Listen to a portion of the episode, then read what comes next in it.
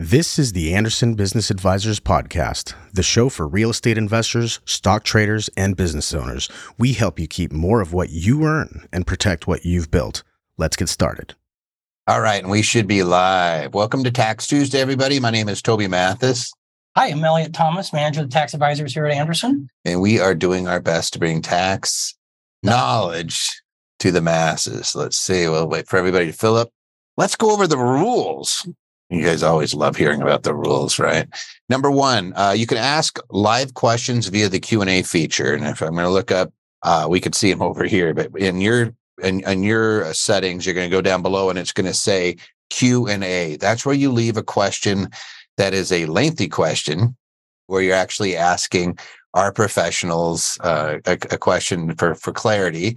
Uh, if, if it's like more than a few sentences, that's where it's going to be. On the chat, you can do something like ask for clarification of like something we just said, or leave a comment, or even better yet, tell me where you're sitting right now today. And I don't mean like in your kitchen, I mean like what city or what state you're in, what country you're in, just so we get an idea. Somebody says, Can you please speak on the bank runs and thoughts? We got uh, Baltimore. we'll do that. Baltimore, Wisconsin. Yeah. Colorado, Florida, Chico, California, North Hills, California, Los Angeles in the house. We got a lot of there's there goes Seattle, there goes Washington D.C., Miami, Florida, a couple of Miami's, Loganville, Fort uh, Fort Worth. Oh wow, Vegas. Hey, you're right here with us. Austin, Missouri, Clinton, uh, Maryland, Reno, Oklahoma City. Do I have to mute myself? No, you don't have to mute yourself. Don't worry. Uh, Hawaii, hospital outside of San Francisco, Fort Lauderdale. Hopefully, you're working and not in the hospital. New York City, we got people. You got them from all all yeah. over the place. They're coming pouring through. So, and they're even going into the Q and A too. So, anyway, hey, we're here to answer your questions. We got a whole bunch of set questions that you guys email in. Speaking of emailing in, you can always email in questions at taxtuesday at andersonadvisors.com. And we get them throughout the weeks when we're not broadcasting, and then we put them up. So you'll see some here. If you need detailed responses to your specific question, you need to be a client. So, like if you're getting into advising and not just asking a question about a tax rule, then you're going to need to be platinum or a tax client, which if you want to know how to do either of those things, just say, Hey, I'm interested in learning how to become a client or I want to be platinum. Platinum's 35 bucks a month. It's not a break the bank and you can ask tax questions in writing. And then this is supposed to be fast, fun, and educational. We try to make it that way. Do you have fun doing these? It's fun and educational. about the fast part. now, what about somebody says, Hey, I want to hear about the uh see something. Oh my God, I got my first aristocrat today. Thank nice. you, Marquet. so that's a an aristocrat, a dividend aristocrat. There's dividend kings and aristocrats. So sounds like you bought yourself a really good billion dollar plus company that has been increasing its dividends for at least 25 years. Yes, they're out there. And uh, that's awesome. Keep doing it. Even in this market, you never stop buying. There's a little I have a little chart that says when to be buying in the market. Buy, buy, buy, buy, buy, buy, buy, buy, buy. You just don't go crazy at any time. You're not timing the market. You're just consistently investing. And study after study after study has shown that is the best way to be investing, not trying to time things. Speaking of timing things, this whole bank run, I mean, it's not the end of the world. It just seems like it sometimes if your money's in a bank that gets tied up in one of these receiverships anything over $250,000 is exposed to loss. But you've seen Biden and the administration coming in and saying, hey, we're not going to allow those losses to occur. We're going to find strategies to allow the banks to, to continue to operate. And what's what's really happened, in my opinion, is you had banks that are they're limited in what they can invest in, and they're investing in bonds. And these bonds are like, let's just say it was a mortgage backed bond. It was basically mortgage backed securities and we were getting loans on mortgages, what, 3%? So the coupon rate might be 2%. So you invest in one of these things and you're getting paid in a years coming forth at 2%. And who, who wants that right now? You can go get a CD for four and a half percent. So there's no market for the bond. So the mar- bond market just got crushed. Well, you still have a, a guaranteed return. Of 2%, the bank's still going to have its money, but it doesn't have any market for it. So in my personal view, it's like if, if I was the feds, uh, I would be saying, hey, let's let's do a buyback on those. Maybe you don't even pay the interest, man. It works that way. But you know, personally, I just look at the Fed raising interest rates the way they have is they knew they were going to keep raising interest rates until something broke, and we just heard a snap, right? So hopefully we're we're we're through some of this. Some of you guys went through it in 2008 we had folks here. I think it was Silver State was that the one that went yeah. under here locally. So. Yeah, there was there was there was businesses because everybody thinks it's always rich people that have the the bigger accounts. They had their payroll in there about three million. They went in talked to the bank and they said, "We're worried about your uh, liquidity. We've read some stuff, and the bank assured them everything's copacetic. Don't worry, we're fine." And then the Fed came in and shut them down and they lost their $3 million. You know, you end up dealing with the FDIC trying to get the $250,000 back. That's a process in and of itself. So, you know, the best advice to you guys is spread yourself, your risk out amongst multiple institutions if you have large balances. If you're below 250, you really don't have too much to worry about. But you're going to see is everybody's going to run to Chase and Bank of America and Wells Fargo, who's another big one. Uh, U.S. Bank. J.P. Morgan Chase. Well, I said Chase. This was yeah. number sixteen, I think, ranked bank. They were. So they were. They're up there. They were large, but hit the VC, the venture capitalists, really hard. Well, they're going to get bailed out, so apparently they're going to be okay, right? Yep. Uh, and then you had signature topple over too. So we might not be done with it. But if you remember 2008, 9, 10, when these banks were closing, it does cause an issue. The issue, in my opinion, is because the Fed just started raising interest rates and devalued all the bonds. I don't remember a single time in, if you're a nerd, correct me if I'm wrong, but I don't think there's ever been a year where we saw the stock market and the bar, bond market decline. I don't remember a time in anything that I've seen where you saw 20% plus losses in the market, plus you saw bonds just get crushed too. But anyway, that's not why you guys are here. You guys are here about taxes.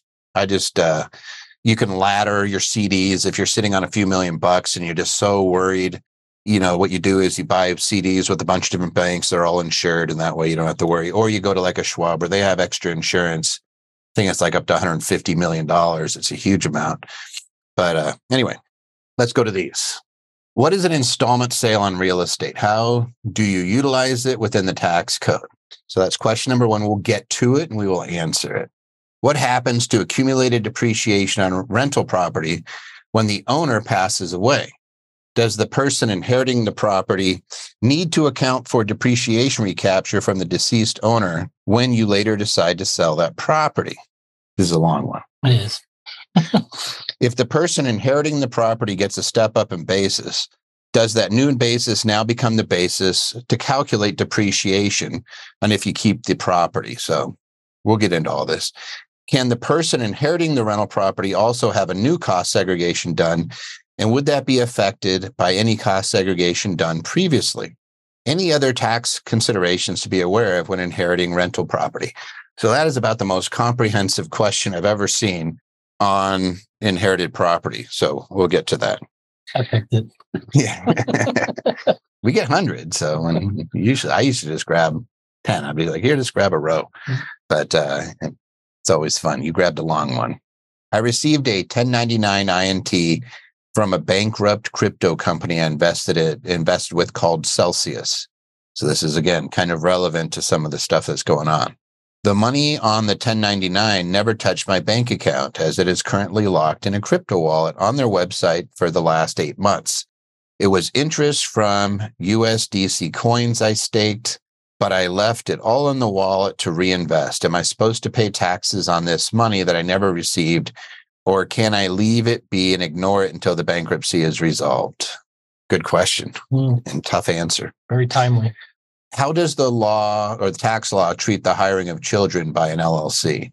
At what age can they be hired? Which circulars discuss this? I am using home office and depreciating part of the house. How will it look on the taxes at the year I sell it? Good questions. Are there any tax deductions for real estate held in a self directed IRA? So when you see SIDRA, that just stands for self directed IRA. Can you explain S Corp taxes with shared distribution? When it's time to file taxes, do we pay taxes all shared distributions? So I'm not quite following that, but I think we'll break it down. I think I see what they say. Do you have to pay taxes on everything you receive or just you know, like the profits, et cetera? So we'll get into that. I started uh, an LLC C Corp with Anderson Advisors in October 22 for real estate. I have paid $20,000 plus in networks, education, probably getting training. I did not do any deals in 2022 for my new real estate business. Can I still write all that off for the business? I have used my personal credit card to make purchases for the new REI business, real estate business. Since I do not have a business credit card, did I break the corporate veil? Question mark. So we'll have some comments on this for sure, uh, but we'll get to that. What org structure for small business is audited the least and provides the lowest tax liability? There's stats on this one, guys. How do I best utilize my C Corp status for tax savings and investing in real estate? We have my 1099 paycheck going to our C Corp bank account and then pay out about half of it to our personal bank account as a paycheck. But how do I utilize the other half that's sitting in the C Corp account, such, uh, such as to buy a new short term rental or a long term rental uh, investment property? So we'll dive into all those. And if you guys are seeing that there's a wide variety of questions, you're probably already thinking to yourself, hey, I have some answers to that. Well, fantastic. If you like this sort of stuff, go to my YouTube channel. the you can subscribe for free, put notifications on by clicking on that bell because then you know when a new video comes out. And more importantly, if you like Tax Tuesdays, that's where we put the recordings. So you just pop in there. If you want to know how to get to the YouTube, just go to aba.link forward slash YouTube. I'll even make the little, oh, it doesn't flash anymore. I used to have the thing flash, but the uh, animation is not working, Miss Puri. Let me give Patty the look. I like my little flashing red thing. Just teasing. All right, Eliot. Hmm. What is an installment sale in real estate? How do you utilize it within the tax code? So, an installment sale simply means that you're getting payment over more than one year. It could be for two years, could be for 20. So you're just getting chunks of money, typically the same amount each year or prorated, prorated amount for the first year, perhaps a down payment first year, but further payments are generally the, the same amount, doesn't have to be. Uh, when we talk specifically for real estate, I thought this was kind of interesting because we have to watch out for that. If you're just buying an investment property, well, then you can, uh, the recipient only has to pay tax on a certain portion of what they receive each year. So, in other words, you don't have to pay all the tax up front. So, if you sell at a profit of maybe $2 million, doesn't mean you have to pay all that profit right away because you just do it as your chunks of payment come in. And that's based by what we call the gross percentage. And we just take that times the amount of payment. There's going to be a gain component, there's going to be an interest component, and then there's going to be the principal itself. So you'd record each of that each year on your sale of real estate. Yeah. So it's if you're a, a code fanatic, it's 26 USC 453. And when you do an installment sale, which means you're taking the payment over a longer period of time than just in one year. So it could be two years, it could be 20 years. You're spreading the tax obligations out over that period of time, unless you opt out. That's right. You don't have to.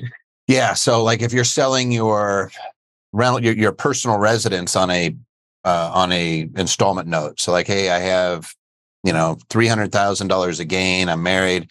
I don't have to pay tax on it. You may say I'm going to opt out of the installment sale, even though you you're carrying back a note. So it's basically like having a mortgage on the property, and you're the bank, and they're paying you over time. You're going to get gain back. You're going to get return of basis, which is zero. You're going to get depreciation recapture, and you're going to get interest and guys like Eliot break it all out and figure out what it's gonna what it's gonna look like. One thing I just want to also add is that don't mix up this kind of sale of real estate with flipping because now we don't we have a whole different tax code provision for that and flipping is considered inventory and you cannot use an installment sell with inventory so that's an important note we often yep. get new investors and we have to warn them about that so if you're flipping a property make sure you know that you're not taking into payments on installment. Otherwise, you're going to get hit with all the gain in the first year. That, and also you cannot have an installment between uh, related parties. Mm-hmm. Somebody says, Can I get a recording of this? Yes, we'll put it on the YouTube channel. Uh, are you saying the inventory is the home? Uh, yes, Faith. When you buy real estate to sell it, pretend that you're a car dealership and you're you're having cars on your lot. You have real estate on your lot. And so the IRS says it's no longer investment real estate, it's inventory, which is not depreciated. So under uh, 453, they specifically, that's the installment sale code provision, it specifically says that when you are a dealer in real estate that you cannot use the installment sale. So this is relevant to somebody who buys, fixes up and flips and carries back the note. You might be surprised that you're required to pay the taxes in the year that you sold, even though you're getting the money over five or 10 years or 20 years, right? So it's almost better to not do that Yeah. if you're a flipper. That's why you don't see too many people that are in the flipping world carrying back notes because I could flip a house, I could have $100,000 of profit I have to pay tax on, but I haven't received my 100,000. I'm going to be receiving it over the next 10 years, but I got to pay the tax this year, Correct. which can be a nasty situation. Oh my God, I'm so new to real estate investing that what they just said about flipping makes absolutely no sense to me. Can they break it down for a five year old? Yep. So, Claire, when you buy real estate, a piece of real estate, let's say I buy a house, in my intent when I buy it is to sell it. My intent is not to rent it and hold it for the long term. My intent is to put new paint on it, new carpeting, and turn it around and sell it for $30,000 more than what I paid for. I am a business. I am not an investor. I am considered a dealer and I am taxed as it's no different than if I had a pizza shop and I was selling pizzas. I am just a business. And that's where people uh, make a mistake. And then you'll have gurus out there go out there and say, no, you just hold it for a year and now it's magically investment. No, the court cases on it go as far back. There's one there where it's 10 year hold that they uh, treat, treated the guy like a dealer. And the reason they want to is because you don't have long term capital gains. You're treated as it's going to be active ordinary income if you're materially participating. Like if you're doing the flips and you're working in it, then you're going to have not only your ordinary tax bracket up to 37%, but you're going to get hit with the uh, old age disability and survivors and Medicare, the Social Security taxes. That's 15.3%. So you get A The- lot. Crushed on. Mhm. Somebody says, I'm still working on my diet, uh, diet. Easy on the pizza talk. Right? Pizza is diet food, just bad diet food. what happens to accumulated depreciation on a rental property when the owner passes away? Goes away. Yeah, you, you- you have a step up in basis. So all of your accumulated depreciation, all you have to do to never pay it back Just die. is die. That's all you have to do. If if if if somebody tells you to gift your property to your kids right before you die, ignore them. Don't do it. Nine times out of ten, you just completely hosed yourself. I see people do it still. Or at least the kids. Yeah, don't do it. Yeah. don't do it. All right. Does the person inheriting the property need to account for depreciation recapture from the deceased owner when you later decide to sell the property? No. It's just a flat out no, because it steps up in basis. The depreciation is gone. You don't have to worry about it. You get to redepreciate it. And that's going to be uh, the next couple of questions. If the person inheriting the property gets a stepped up in basis, that's the fair market value. So I, mom and dad bought a property for 30,000. It's now worth 300. They depreciated a big part of that 30 and they die and you inherit it. You now have a property at 300,000. You depreciate it at what amount? 300,000. Yep. You get to start doing it again. If the person inheriting the property gets the stepped up in basis, does that new basis now become the basis to calculate depreciation on if you keep the property? Yes, absolutely. Can the person inheriting the rental property also have a cost seg done? And would that be affected by any cost segregations done previously? New cost seg. And uh, to my knowledge, the, the previous cost seg doesn't have any effect. Yep. Stepped up. basis. All you did is you accelerated your depreciation. You got your parents got more deduction earlier. It's not like it's they got more deduction. They're just accelerating that deduction instead of taking it over 27 and a half years. You might have taken a, about a third of that in the in in one year. Sometimes it's over uh uh, stretching. So cost seg is breaking down the years from 27 and a half. Yeah. It's breaking like let's say I had a property that's a single family residence, same thing, and we're renting it. And I'm it, normally you're depreciating everything over 27 and a half years. So pretend the carpet in that house it's going to be depreciated over 27 and a half years, Pretty gamey. which is, yeah, it, that doesn't really happen, right? So the IRS allows us to do what's called a cost seg and break the components down because that carpet's actually five year property. You're supposed to be writing it off over five years. So it's not like you increase the amount of your depreciation over that you would get in 27 and a half years. You're just front loading it. So you're getting a lot more deduction in the first few years than you would normally. And no, it doesn't affect it. So you can absolutely get your step up in basis and no, it won't impact you. You'll get to write it off all over again, which is again, that's why real estate is so obviously one of the best investments because unlike if I bought shares in Microsoft, I can't write off my shares in Microsoft. I can't depreciate my shares in Microsoft. If I buy a piece of real estate, I get to write it off. Then when my kids inherit it, they get to write it off again at its new value.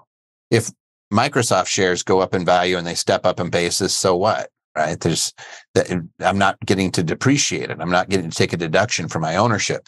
In real estate, you are. And so it's giving us a a pretty big, uh, pretty big benefit. Are there any other tax considerations to be aware of when inheriting a rental property? I don't know about the inheriting, but often the question is, do I gift? As Toby pointed out, don't gift because you don't get that stepped up basis. Wait until the beneficiaries can inherit. That is after someone dies. Yep. I've seen it. I actually have a, a really bad story where it was the uh, the estate tax went away completely, which is a tax they impose on your state if it's over a certain dollar amount.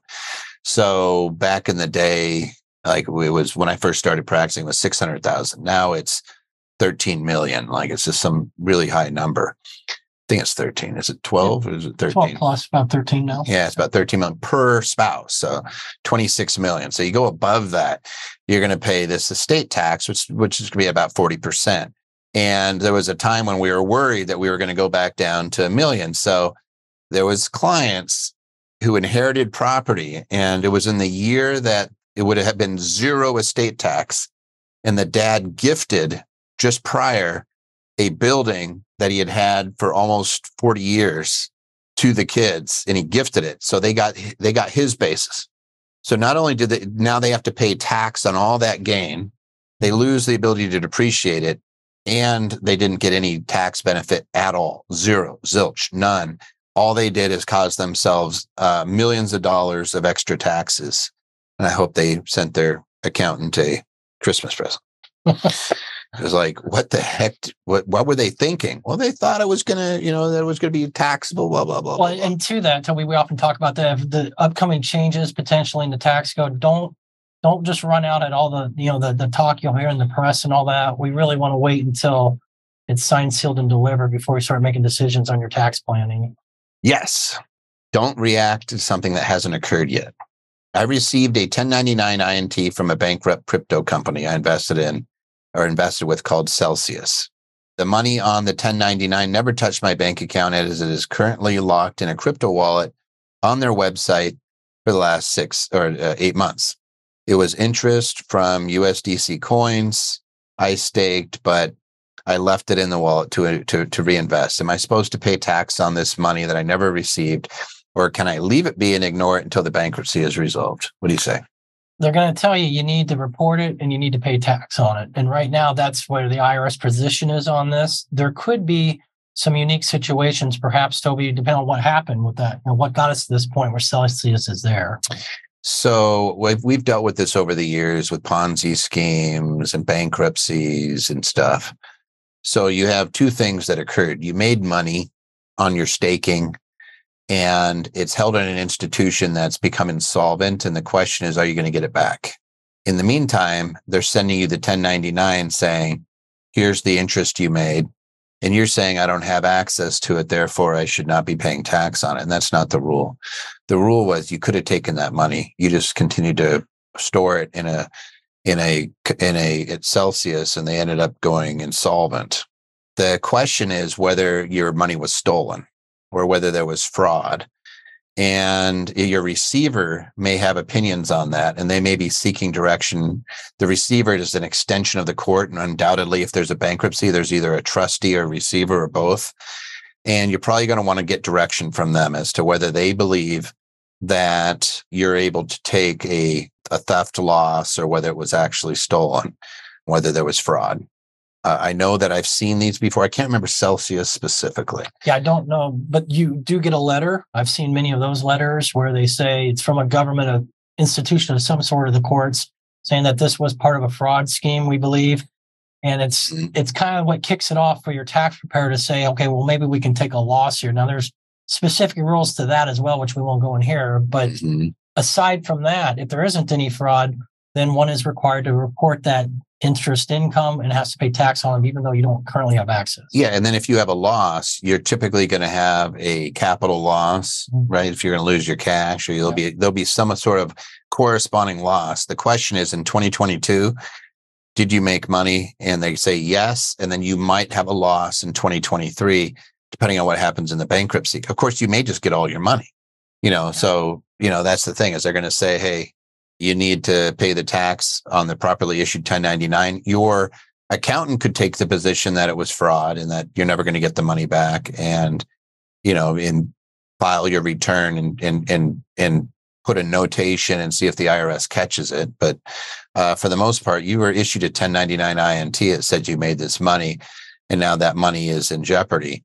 You still pay tax on the money that you made, uh, even though you may not get it back. When you when we know for certain it's kind of like any time you've ever had a, a loan out to somebody you don't get to write it off when they don't pay it back. You actually have to show that you went through and exhausted all measures of recovery before you can actually take a, a loss. Yeah you want to be documenting. Mm-hmm. all right.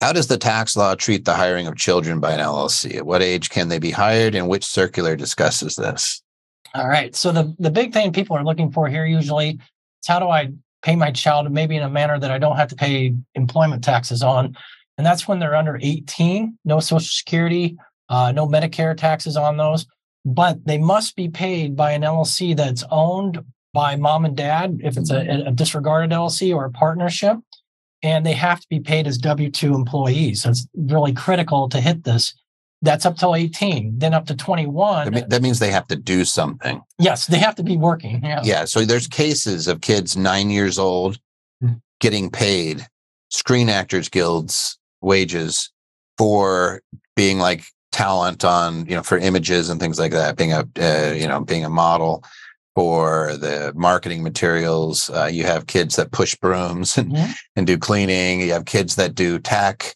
that do data entry. You just have to show what they're doing and it has to be a reasonable amount that you're paying them.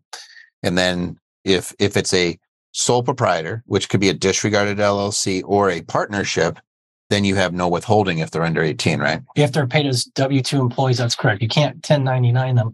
Now, as far as the ages, though, that's the, the the federal government relies on the specific state. Each state has its own different rules most of them, you know, the kid's not going to sue their parents, so not too many people look into that. But it is determined by the state rules. Yeah, I don't think there's any state where if it's if it's family members, somebody says, do, do the grandkids count?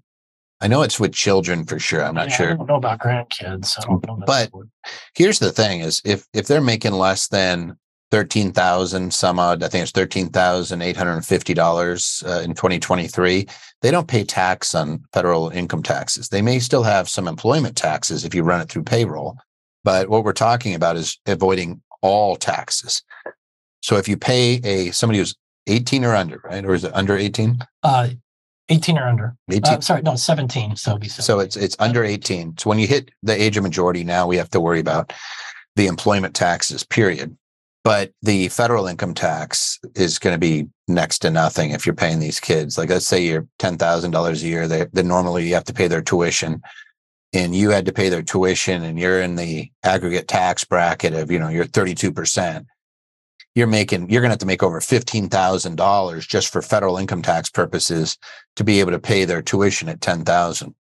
If you just pay that kid the money, even if they're over 18 like we're not worried about the employment taxes here uh, i'm just saying if you just pay them even through payroll it could be a c corp s corp whatever pay them and let them pay for their tuition with the money that they earn, they may not be paying any federal income taxes. Then the employment taxes don't seem so bad.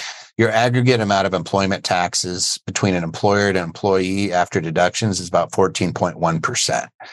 So you're paying a total of 14% on on money where you would be paying in some cases 37 30 yeah because you have employment taxes too so 40 plus percent so that's what you're doing is you're saying hey i'm just going to be able to get uh, much better tax treatment here if I let the kids pay for their college and things like that than than me doing it. Something says if flipping is like selling pizza, oh, somebody's going back to that. 37 and 15. Does that mean my aggregate tax amount is about 52%? It can be pretty high. It's not going to be quite there, but it's going to be pretty darn close. If you're at 37%, you've actually phased out of the old age disability and survivors portion of, of Social Security, which is right around 147,000. So if you're 37% means you're making a lot more money than that. You're at, then you're looking at 3.8%, 2.9 plus there's an extra 0.8. So about 3.8%. So you're really looking at just over 40%.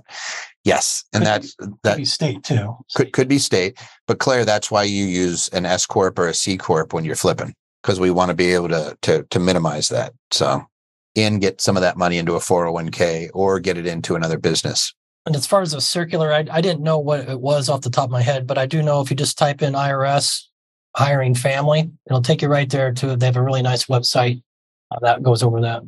And uh, I'll probably do another video on that. Actually. Yeah, I might dive in it. Yeah, yeah, we've done it before. I'll, I'll do another deep dive. All right, I am using uh, home office and depreciating part of the house. How will it look on the taxes at the year I sell it? It's going to look like you're paying. Yeah. it's going to look like tax liability.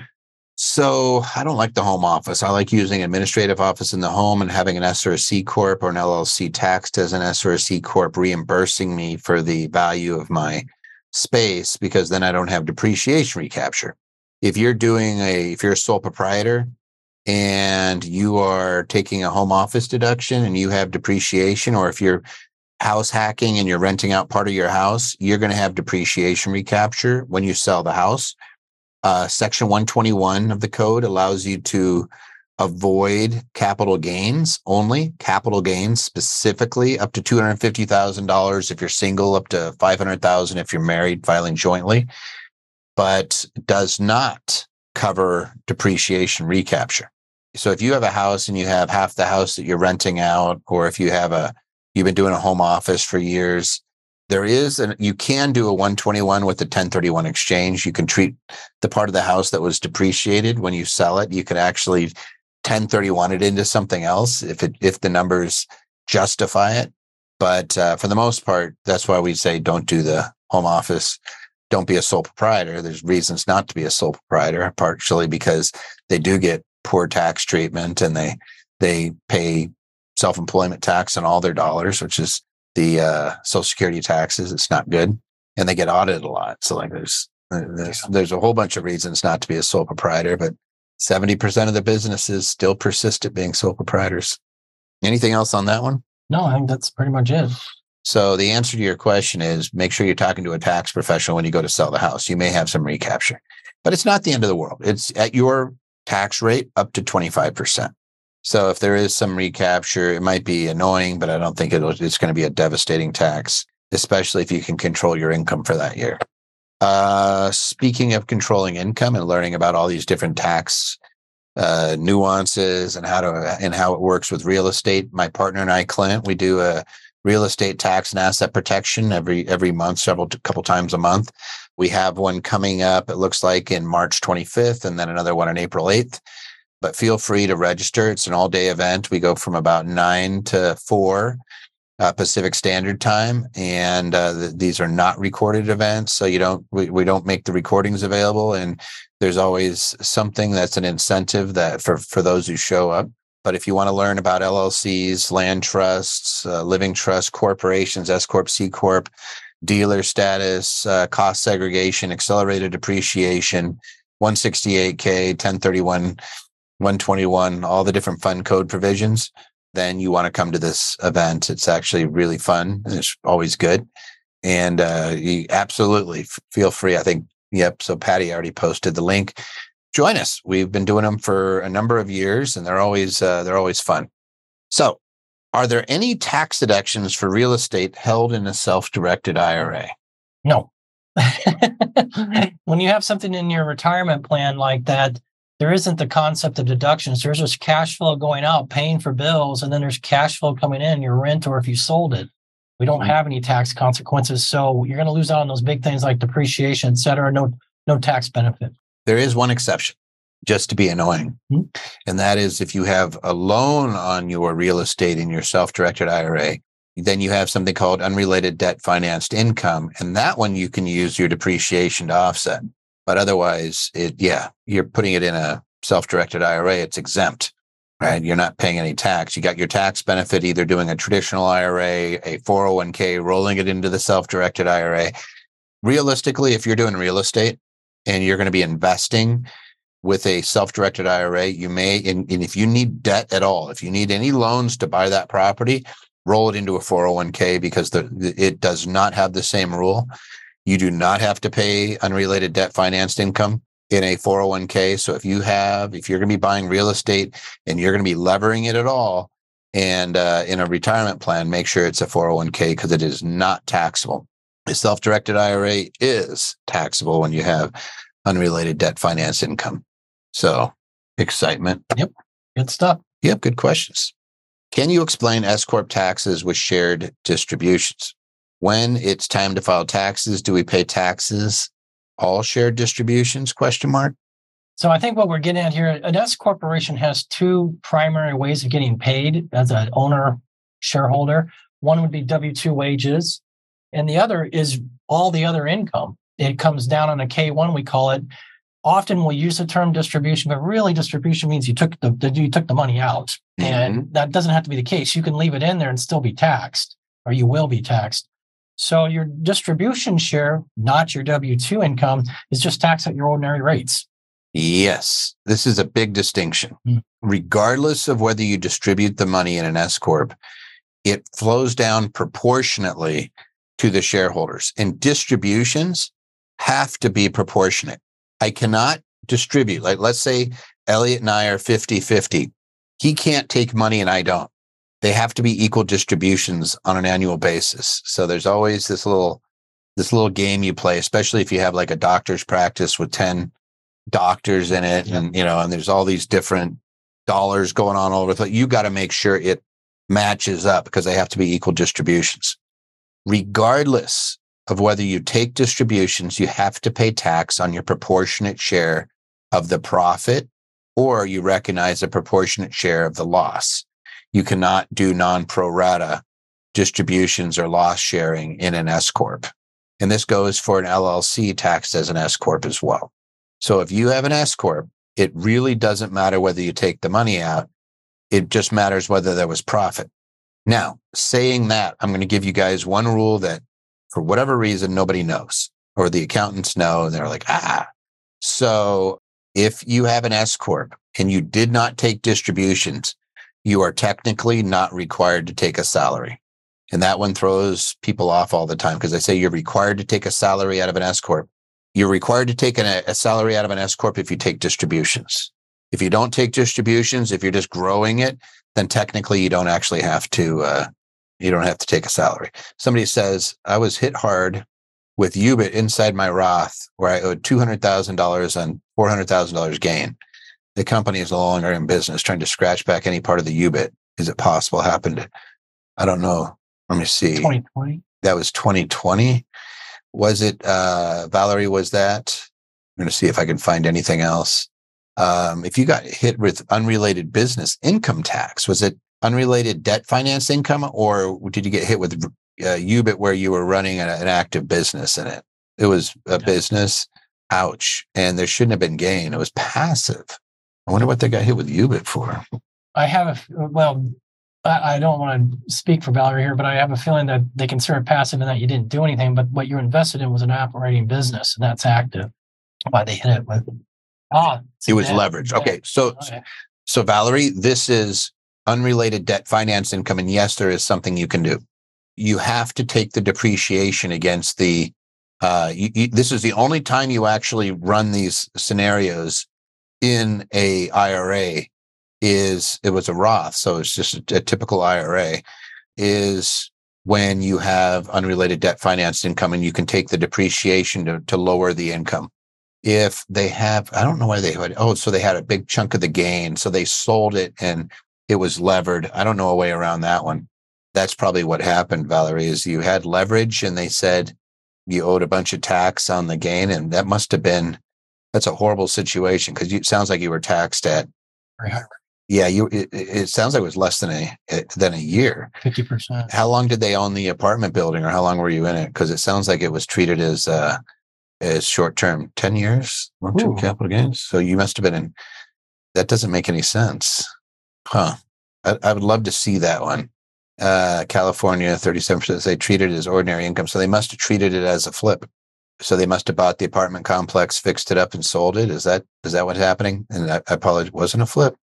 Then it's not thirty-seven percent, unless they treated it as levered. Yeah, then they they would. They tax you at the highest amount. Yeah.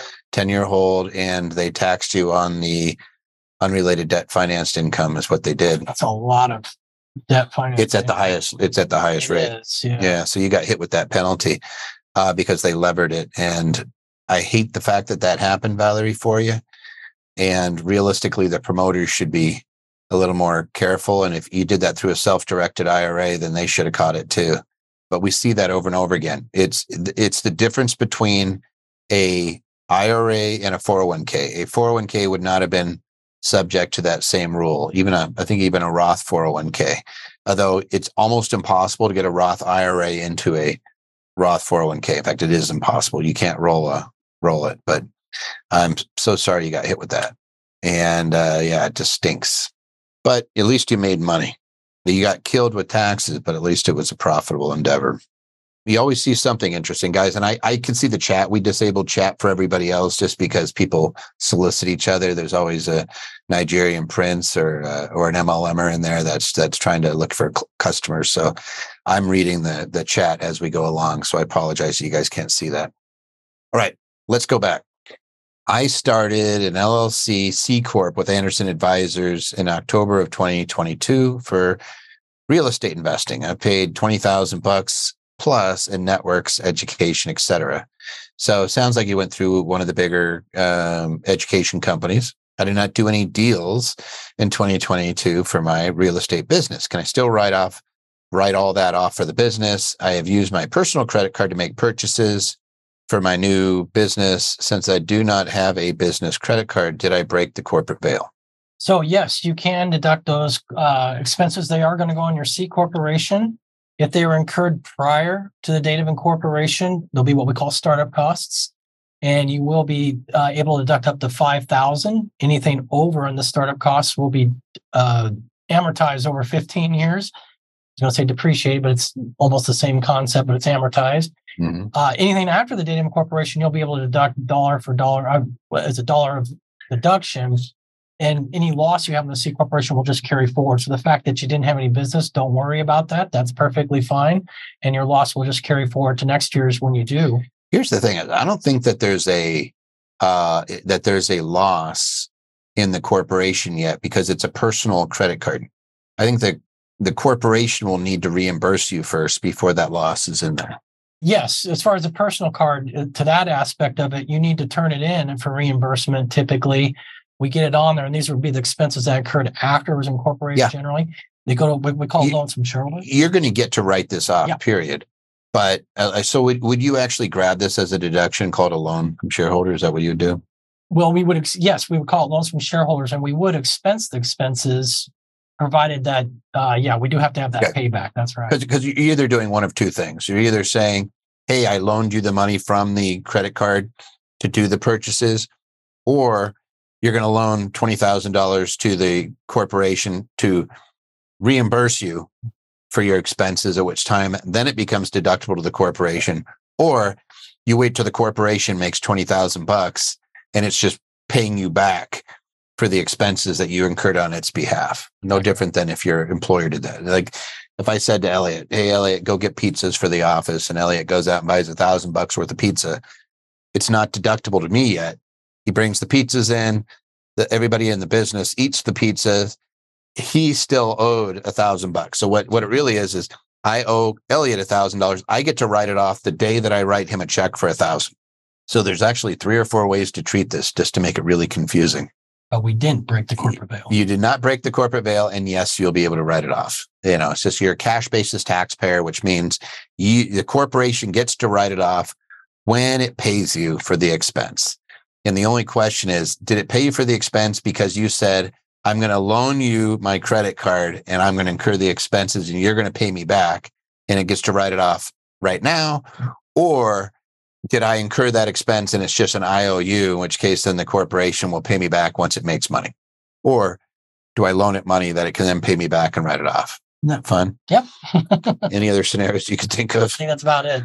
Yeah. So that's that's why you guys show up so we could just ah, you know, just to that, the, where you run into the corporate veil scenario is if you have the corporation paying directly for your personal expenses. This is the other way around. You personally paid on behalf of the corporation. That's okay. You can do that all day long. Just don't want the corporation paying directly for your personal expenses. That's where you have that corporate veil problem.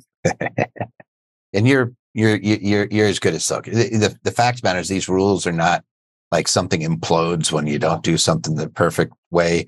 You get to look back quite often. You can fix things. You just document it, and you work with a tax professional, and they usually keep you keep you on the straight and narrow. But you generally you have always the opportunity to fix things. Uh, so yeah, it's not like you just all of a sudden it blows up and you have a piercing. No, no, it'd be years later before a piercing would even be relevant. All right. What if somebody says, do you have any fun jokes that start something like two CPAs and a lawyer's walk into a bar? no. Because that would be like the most boring bar in the town, like two CPAs and a lawyer walked in. I, I do actually from from law school. It happened to my uh, student that was taught by my same tax professor, and he was in a bar. Guy walks in and starts spouting off about how he was getting around tax provisions here and there and all that. And it turned out that you know this this alumni uh, of my school actually worked for the IRS as an attorney. So he just sat there, had a beer with the guy, found out more information, and you know sent the audit out the next week. so that's actually a true story. That's not a joke. Uh, uh, a lawyer and a CPA walk into a bar and only agree on the drinks. That's about right. That's about right. All right. What org structure for small business is audited the least and provides the lowest tax liability? That's going to be your S corporation typically. Mm-hmm. And it's going to give you a lot of uh, deductions and, and reimbursements that you can take advantage of. I don't know of any. I look at a lot of tax sources all over the web from all over the world, especially, of course, here in the US. And I don't know anybody who has hit this more often than this guy right here, as far as the statistics uh, and tax wise and these programs and everything else and his books and all that. I'm going to turn it over to They him. used they used to give us an actual. Uh, oh, stop! How much does it cost to sw- swim with sharks? An arm and a leg. Valerie, I do like you. So that's I like that one. No, but they used to have a specific table in publication 55, which is this publication. They give out all the stats every year of who got audited and what happened during those audits. Like the big thing for me is I don't care if I get audited if I never lose, right? If you knew you got audited and you have a one in a hundred chance of losing, you probably wouldn't be scared of an audit. The issue is if I get an audit and I automatically lose like 90% plus of the time. So let, so remember that. So when you look at the old, the, these old tables, they've discontinued the last two years. So we're trying to piece together the data, but we have years and years and years of historical data. Sole proprietors get audited about 800% more than an S corp when you actually make money. Like I'm, I say like right around the, let's just say $100,000 a year it's about 1.4% and it's 0.2% on a on a on a uh, excuse me it's, it's 1.6% uh, last year that they came out with stats on $100,000 and a S corp was 0.2%. So it's about 800% more often, right? So that's not good. Uh, but the worst part is the sole proprietors lose those audits between 94 and 95% of the time. The S corps lose about 69 to 71% of the time, but then again, it's like one eighth of the, the audits. And if you're a sole proprietor, you pay tax, uh, you pay self employment tax, which is old age, disability, and survivors and Medicare. It's that extra 15.3%. There's a phase out of it, but you pay that on 100% of your net profit.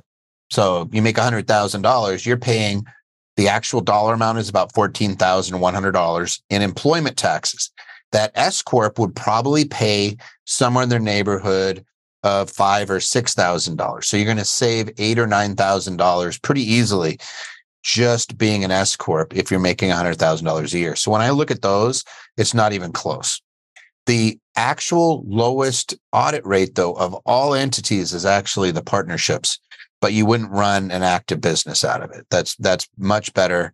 Um, it's much better if you're going to be doing real estate out of the S corp, but they're almost never audited. And then we do over ten thousand returns a year uh, at our firm, and less than a dozen audits last year. It's like it, it they're they're so Ew. so rare when you do things correctly. Usually there's a way people are getting audited. They're either putting in the wrong numbers. If it's an S corp, they're not taking a salary and they're taking distributions. In the case of a small business, they're taking crazy deductions which make no sense or the numbers don't add up or the 1099s don't add up and the or IRS is not, you know, usually the majority, I think about 70% of the audits are just correspondence audits where they send you a letter. It's just very, very, uh, very seldom. Some people are still giving us bad jokes. An accountant was having difficulty getting to sleep at night, so she went to see her doctor. Have you tried counting sheep? inquired the doctor. Yeah, that's the problem. Yawned the accountant. When I make a mistake, I spend six hours trying to find it. That's true. That's about right. All right, enough of this nonsense. Let's get in. How do I best utilize my C Corp status for tax savings and investing in real estate?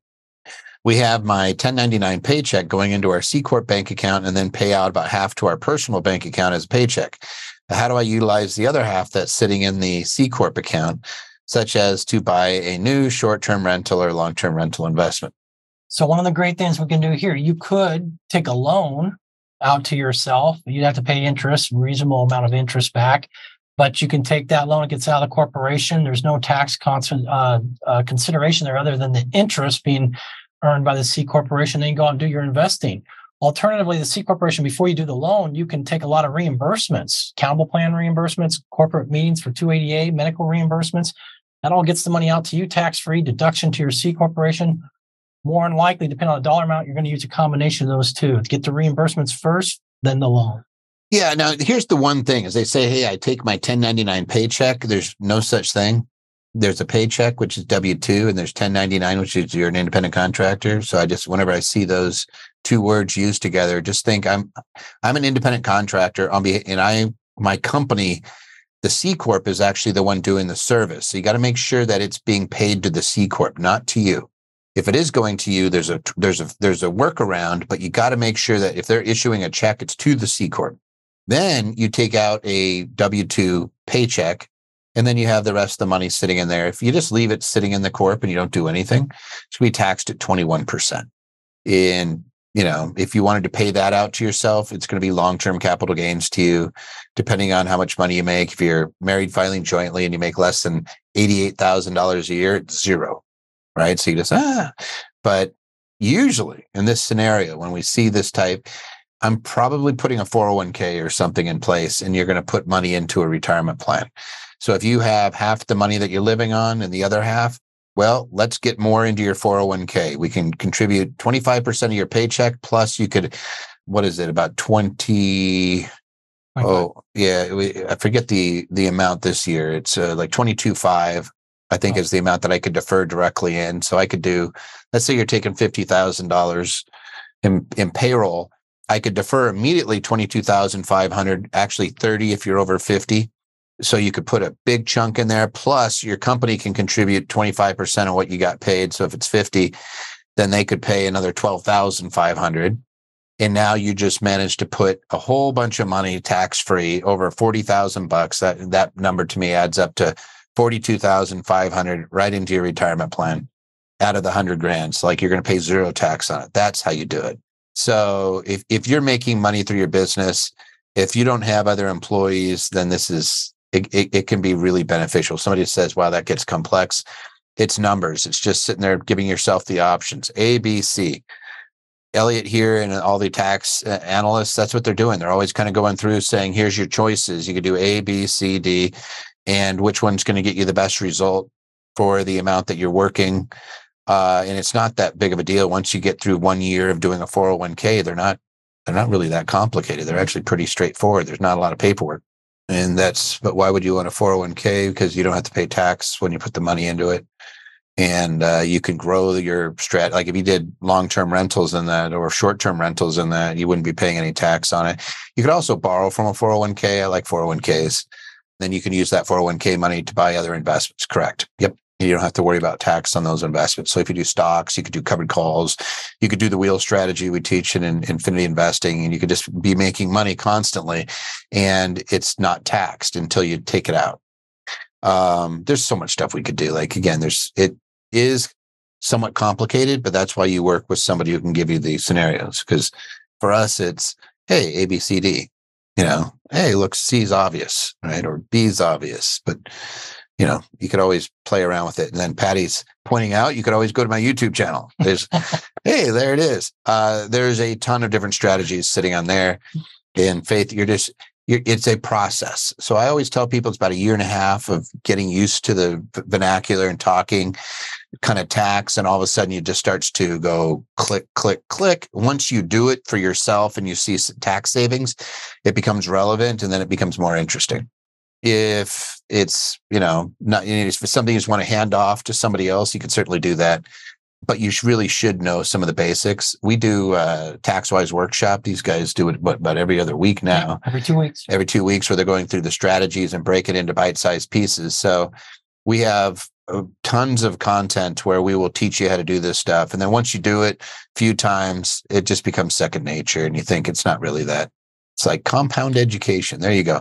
What what I care about is just the benefit you know once i start seeing benefits then it becomes important and relevant to me but think of it like this if somebody walked up to you and said i'll pay you a thousand bucks an hour to learn something that's about the return that tax education is that what they don't tell you is it'll end up being a thousand dollars an hour every year for year after year after year and it really starts to add up when it comes retirement it's the difference between having $10000 in your account and having a million dollars in your account over a long enough time horizon so that's all it is uh, there's YouTube. It's free.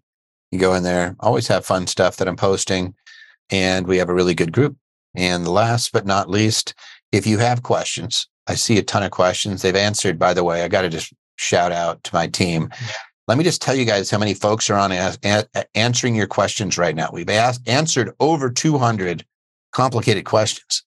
Troy, Tanya, Sergey, Ross, Kurt, Kenny, Jared, Dutch, Dana, Patty, and Matthew are all on, and it's not like we're paying them. Okay, we're paying them, but it's not like you guys are having to pay them, right? They're answering your questions and trying to do the best that they can to give you some clarity. And we know it's complicated out there. Like they passed how many tax acts in the last, you know, three or four years? They keep changing. They keep moving the goalposts. They change stuff on a continuous basis up until I mean, it's it's nonstop because they're always doing regs and they're always giving additional guidance and they contradict themselves and a court case comes out that mm-hmm. That poops right on everything. You know, so you know, like you're always trying to do the best you can. And we're just trying to make sure that people are going in with their eyes open so that they're able to take some uh, you know, some so they're able to take things into account when they're deciding what to do, so that they can do things in the way that's best for you, as opposed to just giving it over to the government. We happen to believe that money is better off spent at home in your hands than it is giving it to a government. As much as we love the government, but uh, we think that uh, you're a better steward of your money than any governing agency or any governing body. And the tax code is written for your benefit. So we may as well utilize it. They just make it a little bit complicated. So I'm just telling you, we got a lot of folks out there to help you.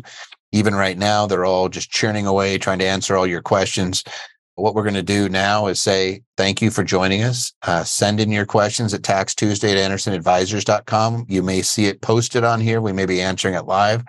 If uh, nothing else, we'll make sure that we uh, get a response to you. Anything you want to add? Uh, thank you so much for joining, and uh, look forward to seeing you again. All right. What I'll do is uh, you're going to see us go mute, but uh, for those of you who have unanswered questions in the Q and A, hang on. They will answer them all before we are done. But thank you guys. Make sure that you come to the tax and asset protection events that we hold. Clint is amazing speaker, so uh, they'll get there. And then as far as tax wise, I think it's in the tax toolbox. So go to the tax and AP event, learn about the business essentials package, or ask your rep about the tax toolbox. You guys may have access to it. You may not even realize it. And it'll be sitting in there and you'll be able to continue to do all sorts of uh, fun stuff. So we'll make sure that we're we're helping you out. So uh, by all means, join us for those workshops and just plug in. You don't have to become a client till you're a good set and ready, but you can absolutely learn uh, together with us, and we'll always be giving you relevant information that hopefully puts more money in your pockets. So we will see you next time, two weeks. Thank you for listening to today's podcast. Show notes for links to everything mentioned in this episode can be found on our website at andersonadvisors.com slash podcast. Be sure you subscribe to our podcast, and if you are already a subscriber, please provide us a review of what you thought of this episode.